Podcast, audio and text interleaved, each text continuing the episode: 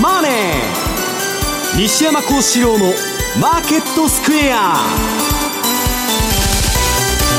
こんにちは西山幸四郎と。こんにちはマネースクエア比嘉宏と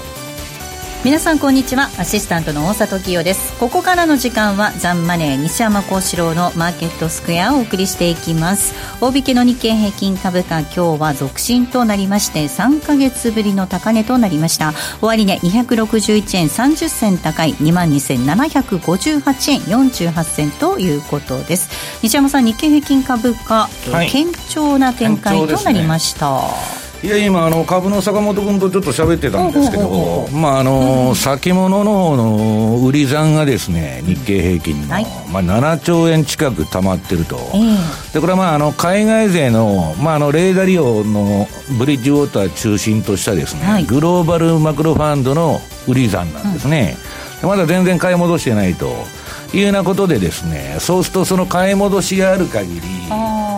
下はあんまりいかないと、えー、まあ、よほどその外部的にですねニューヨークが下がるとか、はい、そういうことがない限り、で今のところあの、今回の金利上昇では、えー、ビックスが上がってないと、恐怖指数がね、えー、株が下がってないということですから、なんかまあ、生逃げのゴルディロックス相場と、で一方ではですね、危機が別の顔をしてやってきてまして、これ、新興国がアメリカの金利上がってですね、はい。まあ、世界中ポートフォリオの、まああのー、資金移動があって、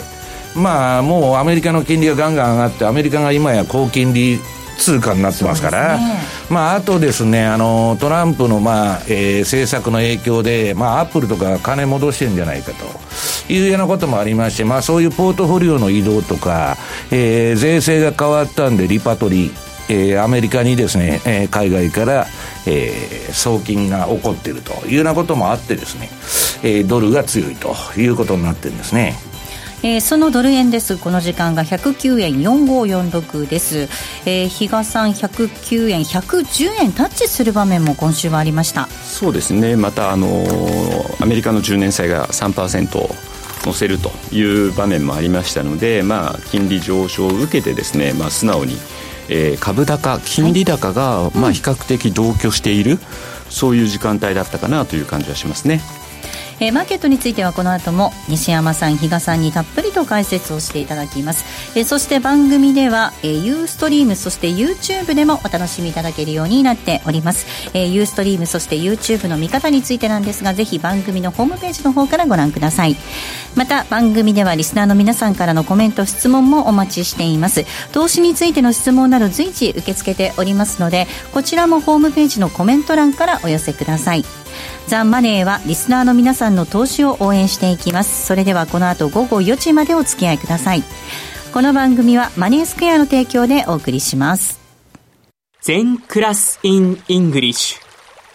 大好評の全のワークショップでは英語クラスも実施中です。ただひたすらに座る。シンプルで美しく奥深い修行の体験。あなたも全編英語の指導で禅のマインドに触れてみませんか？お申し込みお問い合わせは、ラジオ日経英語で全入門をインターネットで検索。ホームページからどうぞ。毎週月曜夕方4時からは、毎度相場の福の神10ミニッツ相場の福の神こと証券アナリスト藤本信之さんが独自の視点で旬な企業をピックアップ。藤本さん次回の放送ではどちらの銘柄をご紹介いただけますか？えー、次はですね東証マザーズ銘柄。ごめんなさい。コマーシャルの時間もう終わりです。詳しくはオンエアを聞いてください。月曜日の夕方4時にお会いしましょう。ほなまた!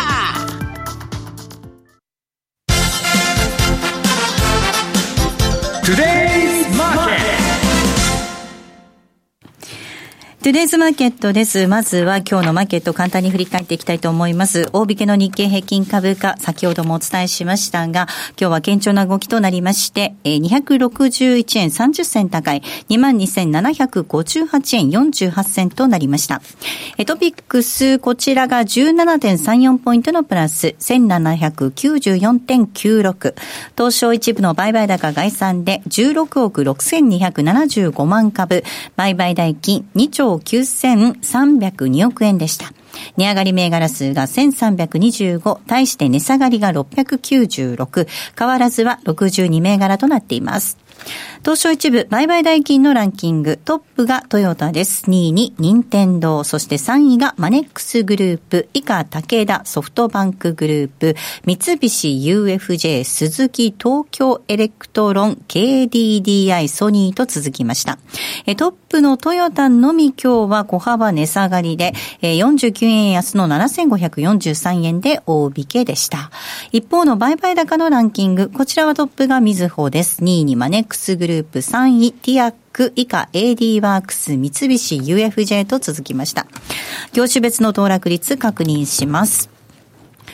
今日は33の業種のうち値上がりしたのが28業種となりました。28業種が値上がりです。えー、失礼、29業種、29業種が値上がりとなりました。上げ幅大きかったのが精密、そして紙パルプ、機械、電気、建設、情報通信など。一方、下げたのが4業種なんですが、下げ幅大きかった順番に、金編の工業、石油、ゴム、繊維と続きました。えー、では、為替の動きも確認しておきましょう。えー、ドル円です。この時間が109円の40銭台での推移、4344あたりで動いています。ユーロ円が130円の3338です。ユーロドル1.191114、そしてポンド円は147円の8993です。ポンドドル確認します。1.351719あたりでの動きとなっています。では、マーケットのポイント、比嘉さんからです。お願いいたします。はい。まあ、今週はゴールデンウィーク明けというような動きだったんですけども、まあ、そのゴールデンウィーク期間中からというふうに言ってもいいのかもしれないんですが、先ほど西山さんがお話になってた通り、ドル買いが目立つ、はい、えー、もう今日終わってしまうと、5月も2週目が終わろうとするんですかね。まあ、この、えー、5月に入ってからの相場というふうに言ってもいいかもしれないんですが、まあ、ドル買いが目立っていると。で、えー、まあ、その期間中にですね、まあ、FOMC なんかもありました。で、失業率で、まあ、あの、雇用統計で失業率が3.9に下がった一方、えー、非農業部門就業者数は市場予想を下回ってましたし、かつ平均時給がやっぱりまだまだ伸び悩んでるねというようなところ、えー、今週に入ってからですね、イランの核合意離脱表明、はい、アメリカの方のそういったのもありましたし、はい、まあ昨日の CPI、これがまた市場予想を下回ったというようなところからですね、まあ一時的にドル売りというようなところがもちあの見られる場面もあったんですが、さりとてなんかそんなに下げてる印象もなく、どちらかというと、その、えー、長期金利の上昇にですね、まあ、ドルがつられるというようなですね、動きがずっと続いているなというのがですね、印象ですね。まあ、それはですね、ドルインデックスの指標を見てもらえればですね、ずっとこれ右肩上がりというようなところで、もうあの一目瞭然なのかなというふうに思うわけなんですが、ただ、先ほども西山さんおっしゃってました、このドル買いが進んだことで、実は新興国にはアゲンストの風ということでですね、まあ、とりわけその中の代表格といえるのがトルコリラ円、トルコリラ。というようなですね、通貨ペアになろうかと思います。えー、実際5月に入って、えー、S&P ですね、格下げという話題もあったんですが、まあ、それ以外の、えー、トルコリラの売りのですね、原因としては次の3つなんだろうなと。いうふうに、えー、言えるかと思うんですけどもね。まあ、あの、アメリカの金利が高くなってる。ゆえに、そちらの方に資金が流れていく。ね、どうしても新興国はね。まあ、そうなんですね。はい、で、やっぱりあと、原油高も少なからず影響があるだろうということで、やっぱりちょっとあの、トルコもあの原油は輸入に頼っている部分があるので、このまま原油高が続くと対外収支悪化するよねというところもありますし、えっと、最後に出したのがですね、やっぱりちょっと金融政策が中途半端になっていると。はい、えー、マーケットはですね、当然今のインフレ率を考えれば、利上げをというようなところではあるんですが、まあその後ろでですね、エルドアンが利下げをしなさいよと。そうしないと、えー、資金が入ってこない、企業も入ってこないじゃないかというようなですね、そのあたりがずっとぶつかっていると。えー、昨日でしたかね、流動性の供給というのを中銀の方が決めてですね、一昨日かな。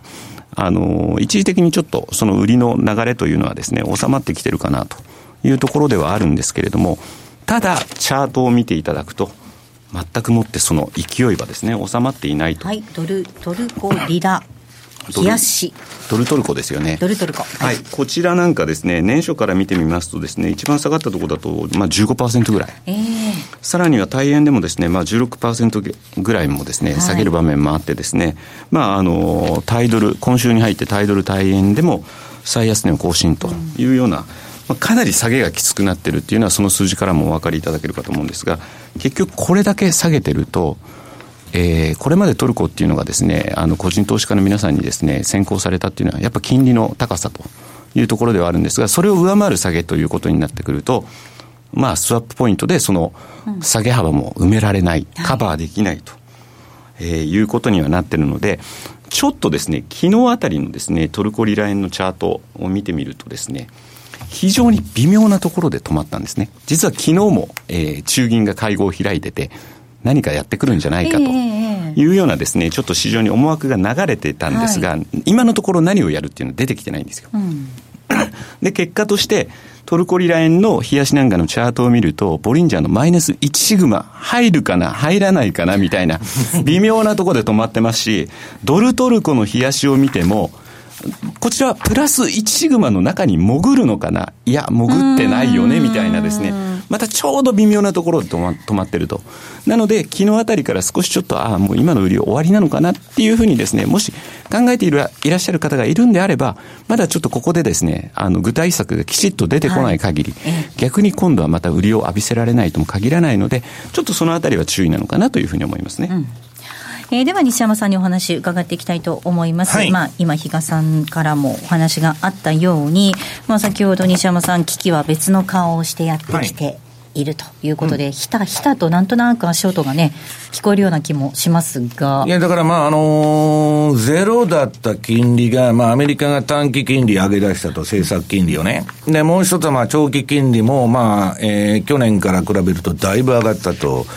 と、まあ、まあ、絶対的な金利水準は低いんですけど、長期間ゼロを前提に投資してた人が多いんで、で、おまけにゼロの上にですね、えー、FRB は QE やってたと、まあ今やめちゃいましたけど、で、まだ日銀と ECB が、えー、QE で量的緩和やってると。で、世界中もジャブジャブで行き場のない金がですね、新興国に山ほど入ってたんです。私も持っていきましたけど、一部、そのポートフォリオの中からね。で、まあ、えー、っと、これもう前々回の放送になるの、あ、前回の放送か、あの、連休で放送がなかったんで、前の放送で資産と負債の両立て経済で金利上がるとどうなるかっていうのをやったんですけど、はい。ええ、もう今両立てなんですよ。全部景気がいいって言って言ったって、その裏側では、えー、莫大な借金持ってると、うん、要するに金ばらまいた分だけ景気上がってるだけでですね、何も自発的に景気が伸びてるわけじゃない。まあ、昔のソ連の、まあ、計画経済みたいなもんですね。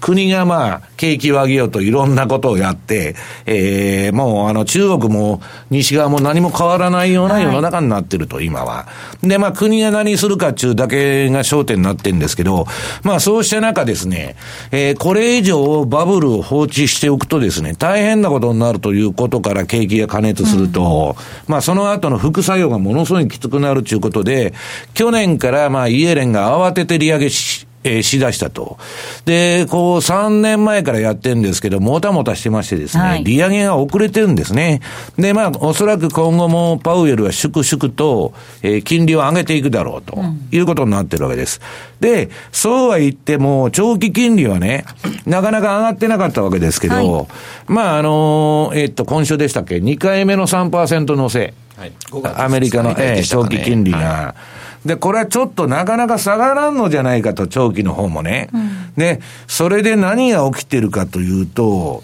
うん、一つは、えー、株が、あの、ボルカルールが骨抜きになりまして、今、投資銀行がやりたい放題やっとんで、はい、これはまあちょっとバブルっぽい感じになってですね、ゴルディロックスが復活してるんですけど、一方で、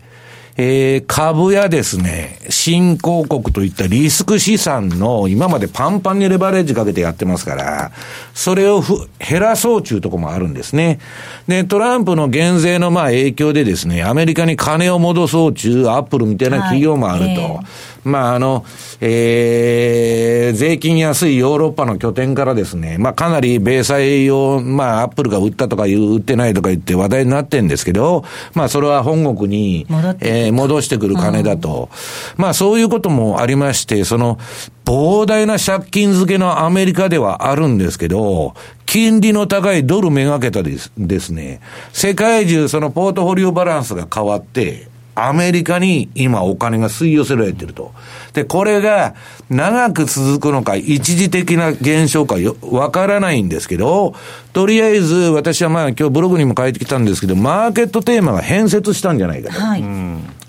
というのはね、えー年初の金利の上昇の時には、えーっと、株安が起こったわけです。ビックス指数が跳ね上がって。でこれは悪いドル安になっちゃったわけです、その時は。あのーうんドル相場。悪い金利上昇悪い金利上昇でドルもあんま上がらなかったと。で、今回はですね、えー別の顔してやってきまして、株はまあそこそこバブってんですけど、今度は新興国がやばいと。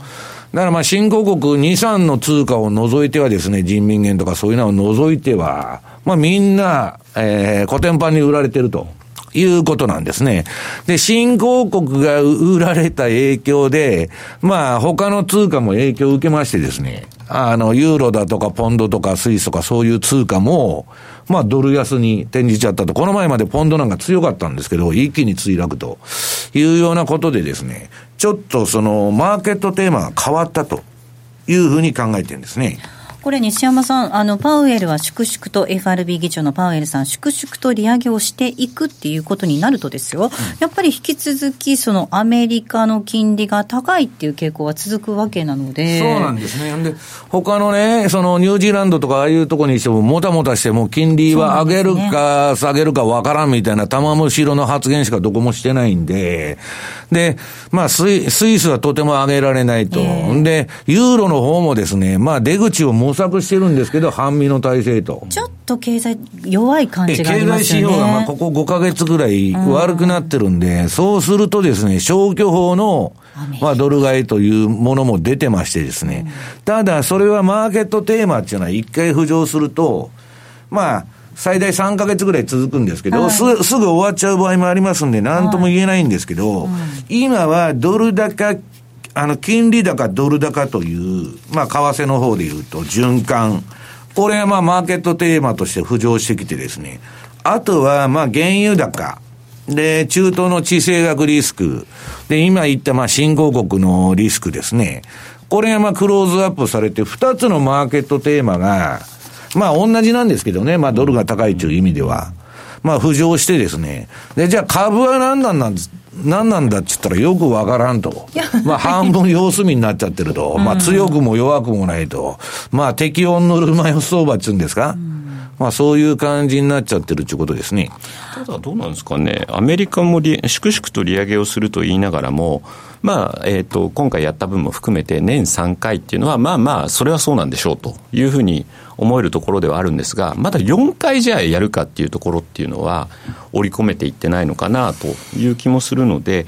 そうするとちょっとここから3%を乗っけて、もう3%台定着っていうところまでは、まだ弱いのかなっていう気もしなくもないですよね。そういう意味では、昨日の CPI ちょっと弱かったことっていうのはまあそうね、ですねうん、その辺見ながらっていうとこガンドラックなんか、まあ、その、物価がね、まあ2.2%とか3%超えてくると、ちょっと株も利上げするだろうと言ってるんですけど、そこら辺もまだもたもたしてまして、で、まあ、あの、雇用統計の数字の方もですね、はいなんだかんだ言って、まだアメアメリカの方は経済指標が悪化してないんで、そういうことになってんですけど、ただね、中国もヨーロッパもどこもおかしくなってきてる。徐々に。と、それでですね、アメリカだけが一人勝ちっていうのは私はいつでも言ってるんですけど、こんなグローバル経済がね、えーもう、瞬時にシンクロして動いてる時代に、アメリカだけ一人勝ちなんてありえないから、まあ時間の問題でアメリカの指標も悪くなってくるだろうと。ところが今の指標を見てると、悪化するのがみんな来年じゃないかって言ってるんですよ。うん。時間がかかる。ええだけど、じゃあ悪化するのが来年だとみんな思い出したらですよ、株はその前に下がってくるから、まあなんとも言えないんですけど、まあ今のところアメリカはそんなに、その、えー、ひどい指標が出てないと。ただね、もう新興国は、例えばアルゼンチンだとかね、ベネズエラとかも国の経済が回ってないとはい。で、まあトルコもそうなんですけど、じゃあ通貨安の防戦に、えー、金利を上げてもですね、全く効いてないと。えー、さらに売られとるっていうのはありさまでですね。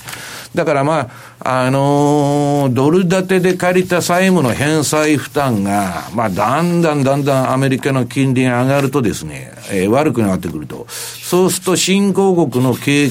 気に悪影響が及ぶと。で、それがまあ世界経済全体にもですね、まあマイナスなんじゃないかということで、まあちょっとその新興国はですね、えー、ちょっとやばいんじゃないかという雰囲気がまあ出てきてるわけですね。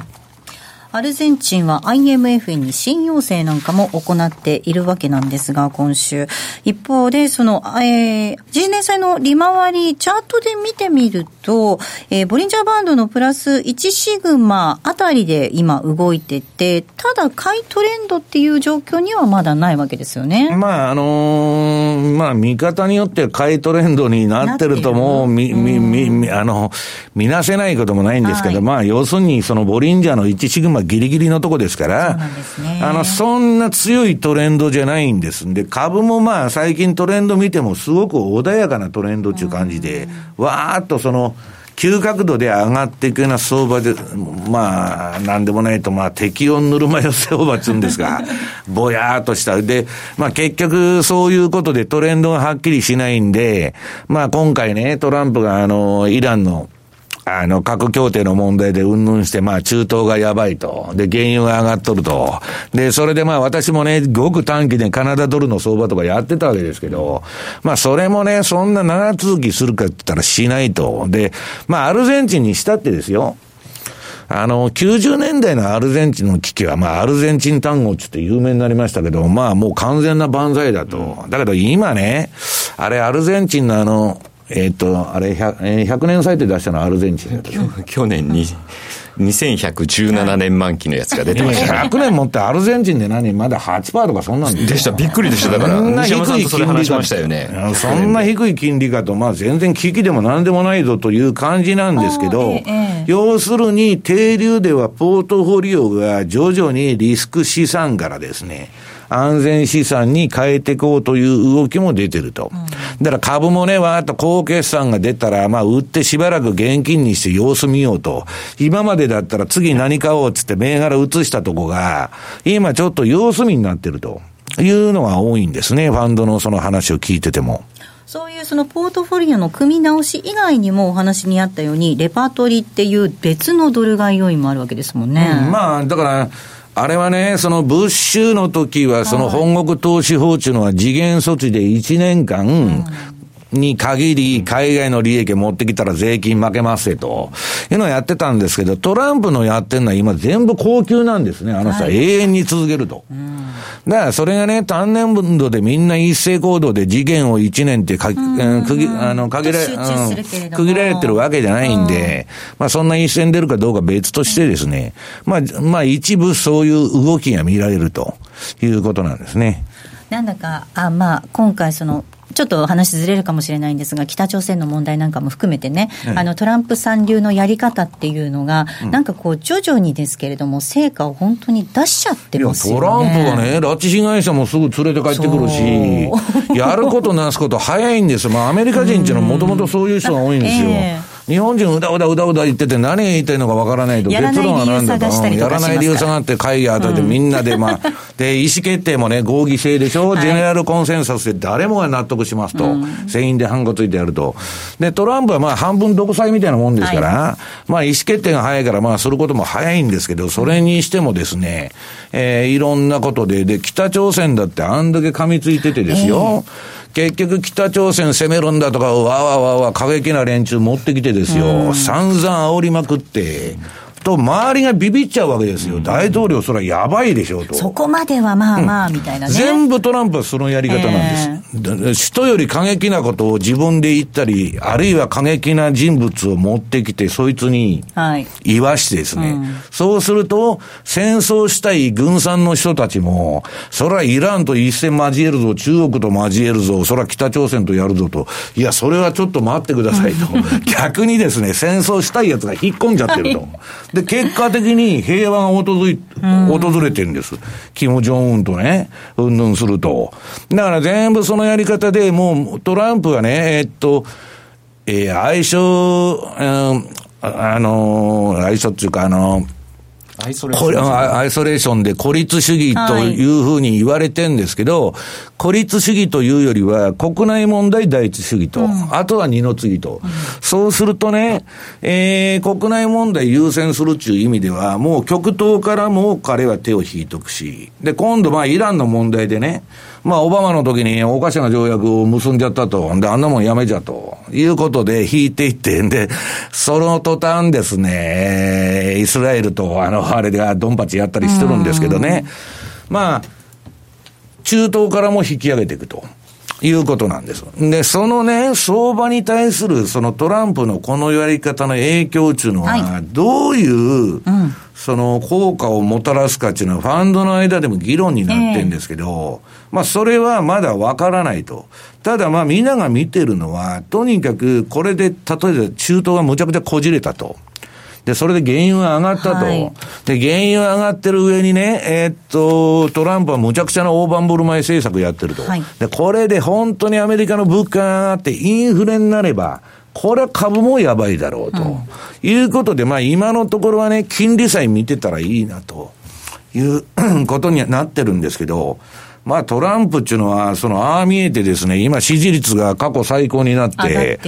てめちゃくちゃ評価が上がってると いうことで、まあ独裁っていうのは、まあ決断が早いんでね、まあ仕事が早いんで、まあそういう意味で評価されてるのかもわかりませんけど、うんまあ、うだうだ言って何もしないよりはいいだろうというようなことで、世間の評価も上がってきているということなんですね。はい。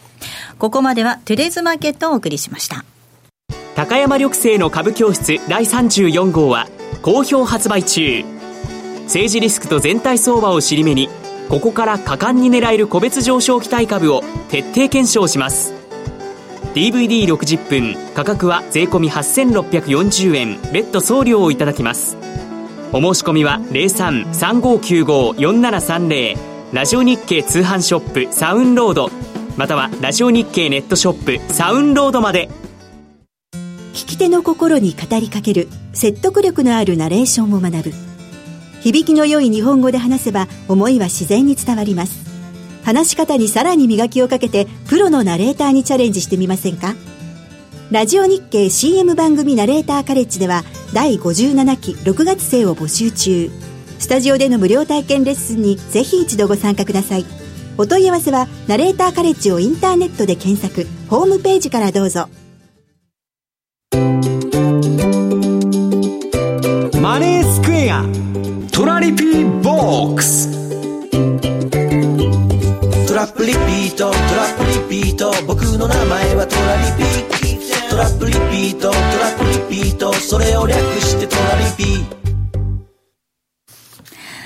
さあ、このコーナーでは FX 取引の考え方についてリスナーの皆さんからいただいた質問を紹介しながら進めていきたいと思います。え今日ご紹介するのはこちらの質問です。イギリスの FTSE が急進している理由を教えていただけませんでしょうか？ということで質問いただいておりますが、イギリスの株価。ですね、FTSE100 の CFD のチャートとかを見てるとですね、はい、まあ、西山さんが好むような綺麗なですね、もうあの今上昇トレンドを描いてると。トレンドができはい。で、次にですね、実は綺麗なのってダックスなんですよ。ああ、ええええ。ってことはこれ欧州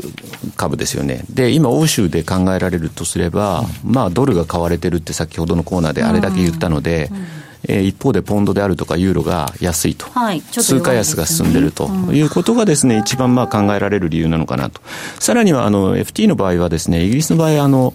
武田でしたっけ？なんか7兆円規模のなんかあの、大型買収ね。大型買収というようなところもあってですね。はい。今のこういったですね、動きにちょっとつながってんじゃないですかね。さすがに7兆円規模の買収っていうと、これ、マーケットにも結構大きいですよね。まあ、一気に出るかどうかなんですよね。どの程度今度それをポンドに変える、円をポンドに変えるかっていうのは、今、市場が注目しているところでもあるんですよね、いや私はもう何にもそんなこと考えてなくて、はい、まあ、ファンダメンタルズで分析はするんですけどね、銘柄選択で。とにかく、えっと、株の CFD、まあ、今、比嘉さん言われたニューヨークダウ、日経、ダックス、FT100 の中では、もうマネースクエアのセミナーで何回も言ってるんですけど、はい、FT100 が一番儲かるんだと。上げるにしても下げるにしても、トレンドがはっきりしてるんです。うん、だから、組みしやすいと。で、トレンドがはっきり出なくなるまでは、FT を中心に、えー、トレードすると。いうことなんですね。まあ確かに為替のその安、為替安っていうのがヨーロッパのマーケット株式市場にプラスに動いてるっていう面と、あとなんだかそのアメリカがこう独自の道を行けば行くほどヨーロッパのこう結束っていうの固まって固まりそうですよね。はい。まあ、今回のあれもそうでしたもんね、あのイラン、まあ、イランも。テクニカルでいうとね、アメリカ株が一番今儲儲けにくいんですよ、はい、日経も別に悪くない、うん、アメリカが一番トレンドがないと、何の相場見てもね、うん、いうことなんですね。はい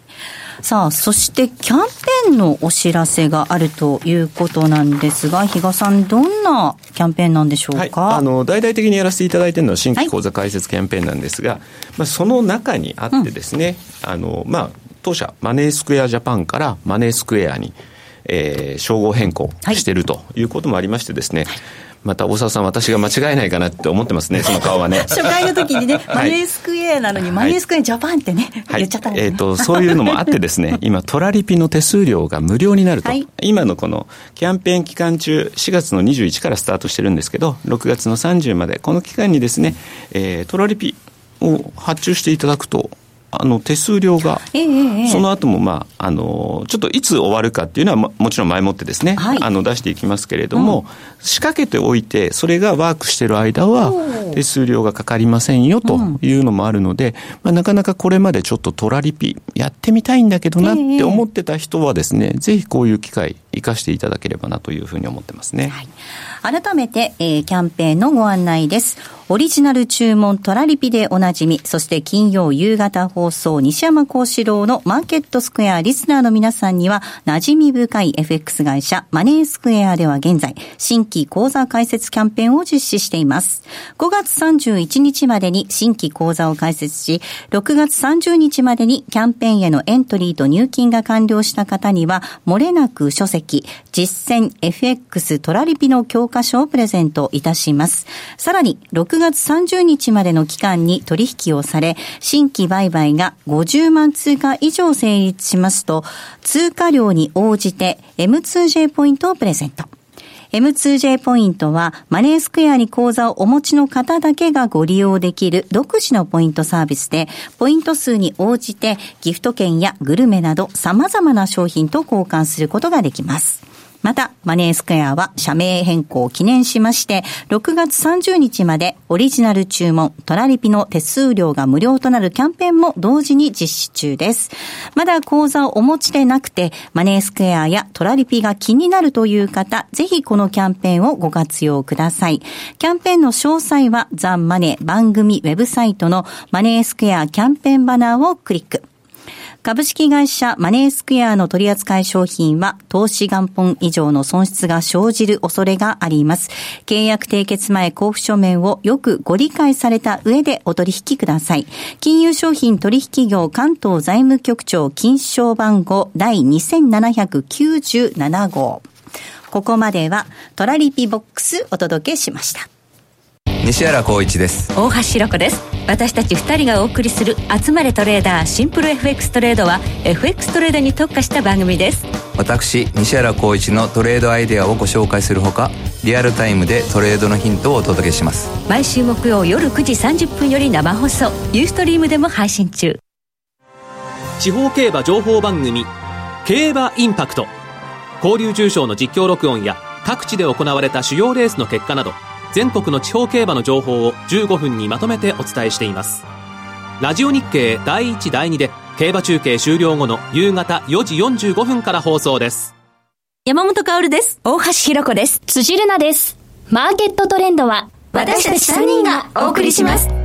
日々変わりゆく投資情報を毎日コンパクトに15分でお伝えします。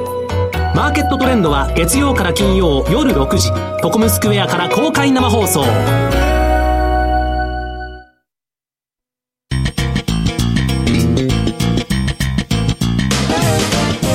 西山幸四郎のマーケットスクエアさあ、このコーナーでは、マーケットの見方について西山さんにいろいろな角度で教えていただきます。今日のテーマ、ドル高トレンド相場。ということです。はい、もう、これはね、えっと、チャート見ていただければわかるんですけど、まあ、とにかくドル高、あとはもう一つの柱は新興国通貨安。これが来てると。で、まあ今日たくさん資料持ってきてんで、あの、まず資料のこれなんだっけ、2ページですか？えー、トルコリラの月足から。はい。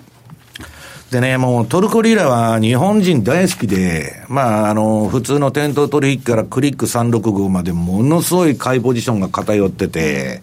まあ、その買いポジションが、まあ、ある人に言いますと、一定の比率を超えるといつでもクラッシュすると。いう、まあ、比率があるらしいんですね。で、今まあそういうことになってまたクラッシュしてるんですけど、それとは関係なしに、このもう、相場というのはね、えっと、私はトレンドに乗ればいいんだと。要するに買いトレンドが出たら買い、えー、売りトレンドが出たら素直に売りゃいいんだと。で、まあ今週あの、マレースケアさんのレポートにも書いたんですけど、まあ、比嘉さんもよく言ってるんですけど、この最安値近辺からトルコっていうのを売っていいのかという質問がよく来るわけです。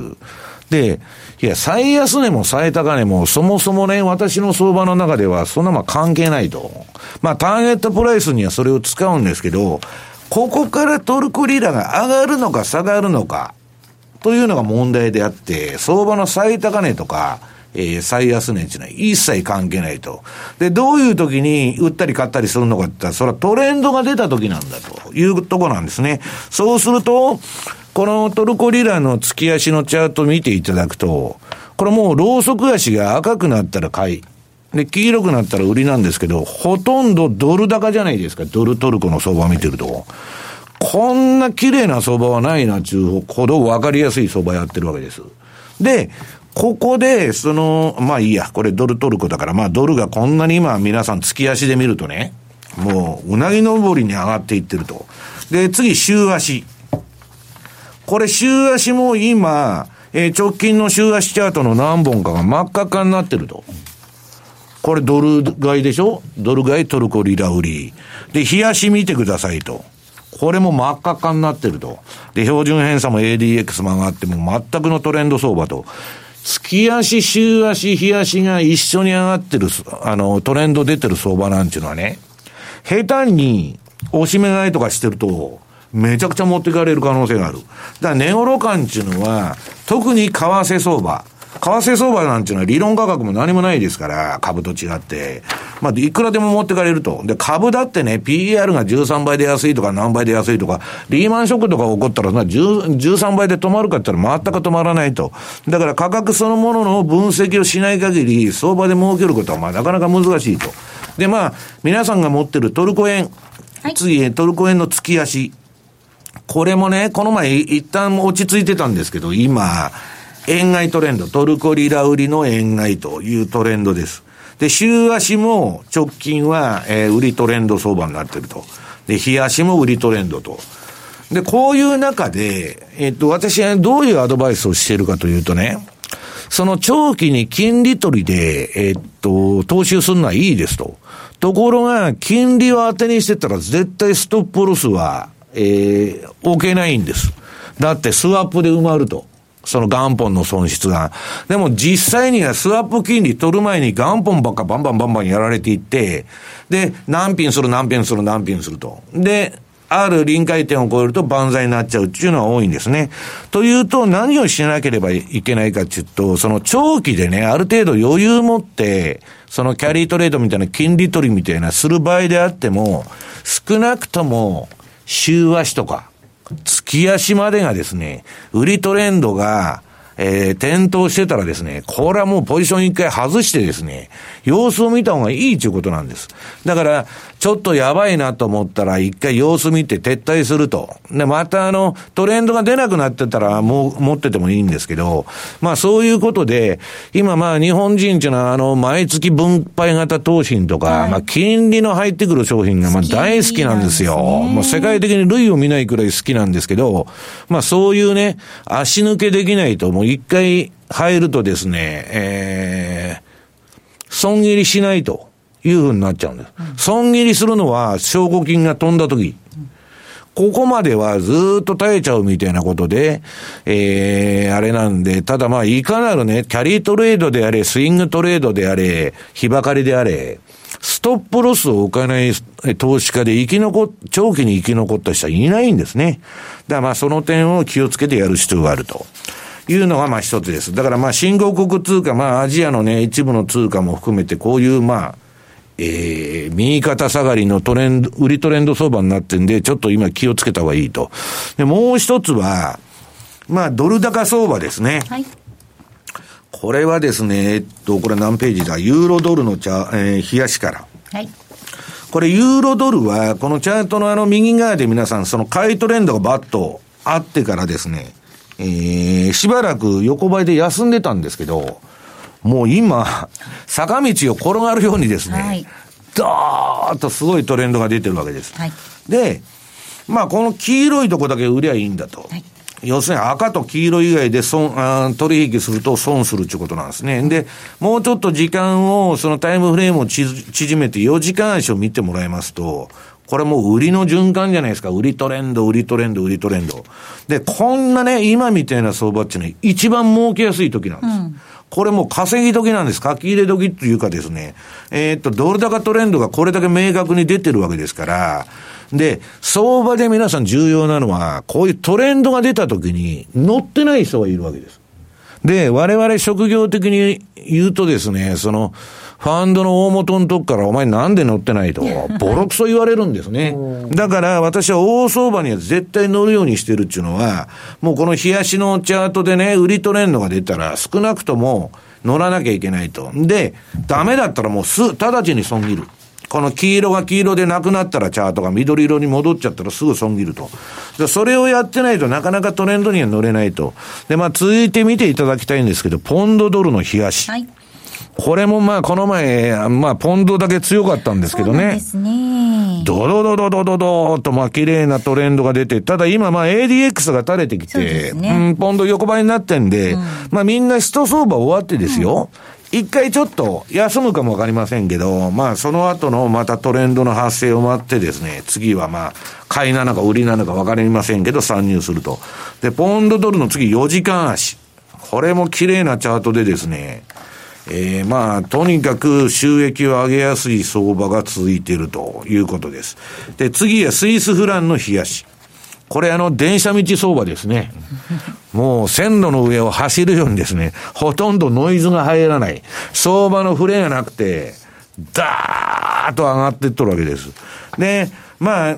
冷やしはそんな感じなんですけど、よくよく次の4時間見ると、ちょっともう勢いがなくなってるでしょ。ねうん、だからもう旬は過ぎたかもわかんないと。いうことで、まあ、2、2、3週間前に乗っとればすごい、まあ、他の放送でも言ったんですけどね、まあ、いい相場だということだったんですけど、ちょっとまあ、最近勢いが衰えてると。で、一番ダメなのはドル円。ドル円は一応ドル買いトレンドが出てたんですけど、えっ、ー、と、連休中に故障したのか、比嘉さん、これは。そうですね。うん、一旦今もう頭垂れてきてますよね。うん。で、1シグマの中にローソク足が入っちゃって、これまあ赤のローソクが消えてですね、今うだうだやってると。まあ次また買いトレンドが出るかどうか、まあちょっと10円のとこを跳ね返されとるんでね。えー、結構ね、えー、そこは跳ね返し早かったですし、えー、200日がまた110円の16とかその辺。ただ、私はね、この日本っていうのはまあ管理相場なんで非常に取りにくいと。はい、で、変な年金力だとかね、もうわけのわからんその需要というかですね、えー、為替の場合は日本企業の業績に直結しますんで、変な商いが出てくる。そうするとね、これ下げててもトレンド期間が割と短いじゃないですか。黄色いとこがこの皆さんチャート見ていただいたら。で、私はこういう通貨好まないんです。で、ただしね、4時間足見ると、そこそこのトレンドになってる。それでも、まあ他の通貨と比べるとつまらないわけです、ドル円は。で、一番面白いのはね、次のニュージーランドドル。これがね、基本的な、あこれはね、教科書通りのチャートでブレイクアウトっつって、よく騙しが入るんですけど、これ過去のね、安値のレンジを全部下、あの、このところ持ち合ってたレンジを、下抜けとも。で、普通はそのレンジの倍返しっつうんですけど、僕もう倍返し以上に下げてるんですけど、こういうですね、でっかいトレンドに乗るためには、ある程度ですよ、その前の間違ったトレンドにも乗らなきゃいけない。うん、ただし、これ今ね、皆さん、私は全部のこの赤のサインとか黄色のサインに乗ってるわけじゃなくて、えっ、ー、と、何をしてるかっつったら、マーケット、その銘柄選択においては、マーケットテーマ。はい、今、市場が何を見ているのかと。うん新興国安、はい、で、あとドル高相場と。で、それで選択、銘柄を選択すると。で、全部の時間軸見るわけです。週足から日足から、あのー、4時間足からずっと見てですね。で、ADX と標準偏差の循環のいい商品を、いいタイムフレームを選択して、どんどんやっていくと。で、面白いんですけどね。まあ、これはあんまり企業秘密で言えないんですけど、全然今までトレンドが出てなくて、むちゃくちゃになってたのが、一回ドーンと出ると、売り行くトレンドでも買いトレンドでもいいんですけど、しばらく何回かはこう、標準偏差とか ADX がループするんです。2、3回は。だからまあそういう通貨を探してやってきてるんですけど、このニュージーランドドルの、あ、これ間違ってるのは、日足じゃなしに4時間足。次のこの4時間見ると、これは金持ってってくれっていう相場なんですね。どどどどど、どんだけでも下がっていくと。はい、まあこれ乗ってたら笑いが止まらないっていう相場なんですけど、うん、ただまあ直近の相場はちょっとまあ、もう一旦いいとこは終わってるという形になってるんですけどね。ここまではマーケットスクエアのコーナーをお送りしました。マーケット投資戦略さあ、このコーナーでは来週に向けてマネースクエアの投資戦略を伺っていきたいと思います。比嘉さんです。はい。ちょっと今、先ほどドル円の話が出てたんで、はい、ちょっと一言喋らせていただこうかと思うんですが、まあ、ちょっとやっぱり110円乗ってですね、200日がさっき頭を押さえるんじゃないかという話をしたんですが、それ以上に昨日市場が反応しなかったなと思ったのが、日本の経常収支なんですよ。あええええ、3兆1223億円の黒字ですよ。これまたこんな数字をですね、えトランプさんが知った日にはですね、また何を言われるかわからないかなというようなですね、ところ、あ、何もあ、まあ、気づいてくれなければそれでいいのかななんて思ってたんですが、ちょっとまたこれがですね、円買い材料に使われないとも限らないんで、ちょっとそういう意味では要注意かなと。うん、で、まあ、ドル円ってなんかこのところ見てるとですね、やっぱりあの、日銀単価の109.66もちょっと意識されてるのかなと。はい、そう考えると、まあ、短期的に見ればですね、109.70からその110円の200日の20近くまでですか、ここからだったらちょっと売りを仕掛けてみても面白いのかなと。一方、109.30ぐらいから下、108.60ぐらいであれば、今まさに109、30銭近辺来てるんですけど、そ、ね,、したら今度はですね、買ってみてもいいのかなというようなですね、あの、両論兵器でいけるのが今ドル円なのかなというふうに思ってるのと、あと、ちょっとやはりあの、これだけドル高相場が続いてきた中で、意外とその影響を受けてなかった通貨ペアっていうのが一つあってですね、カナダなんですね。カナダドルカナダなんかってほとんど売りトレンドになってないんですよ。原油価格が上がってますからね。ただ原油が上がってますって言ってますけど、原油との相関係数なんて年初から見ると0.2ぐらいなんで、それほど最近はそうかもしれないぐらいな感じなので、はい、あながちそうだとも言えないと。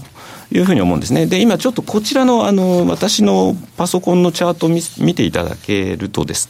ね、フィボナッチで、これまでカナダドル円も、全然これトレンド出てないんですけど、85.80ぐらいを2回弾かれてて、昨日実はそこを一瞬抜けて86まで入ってきたんですよ。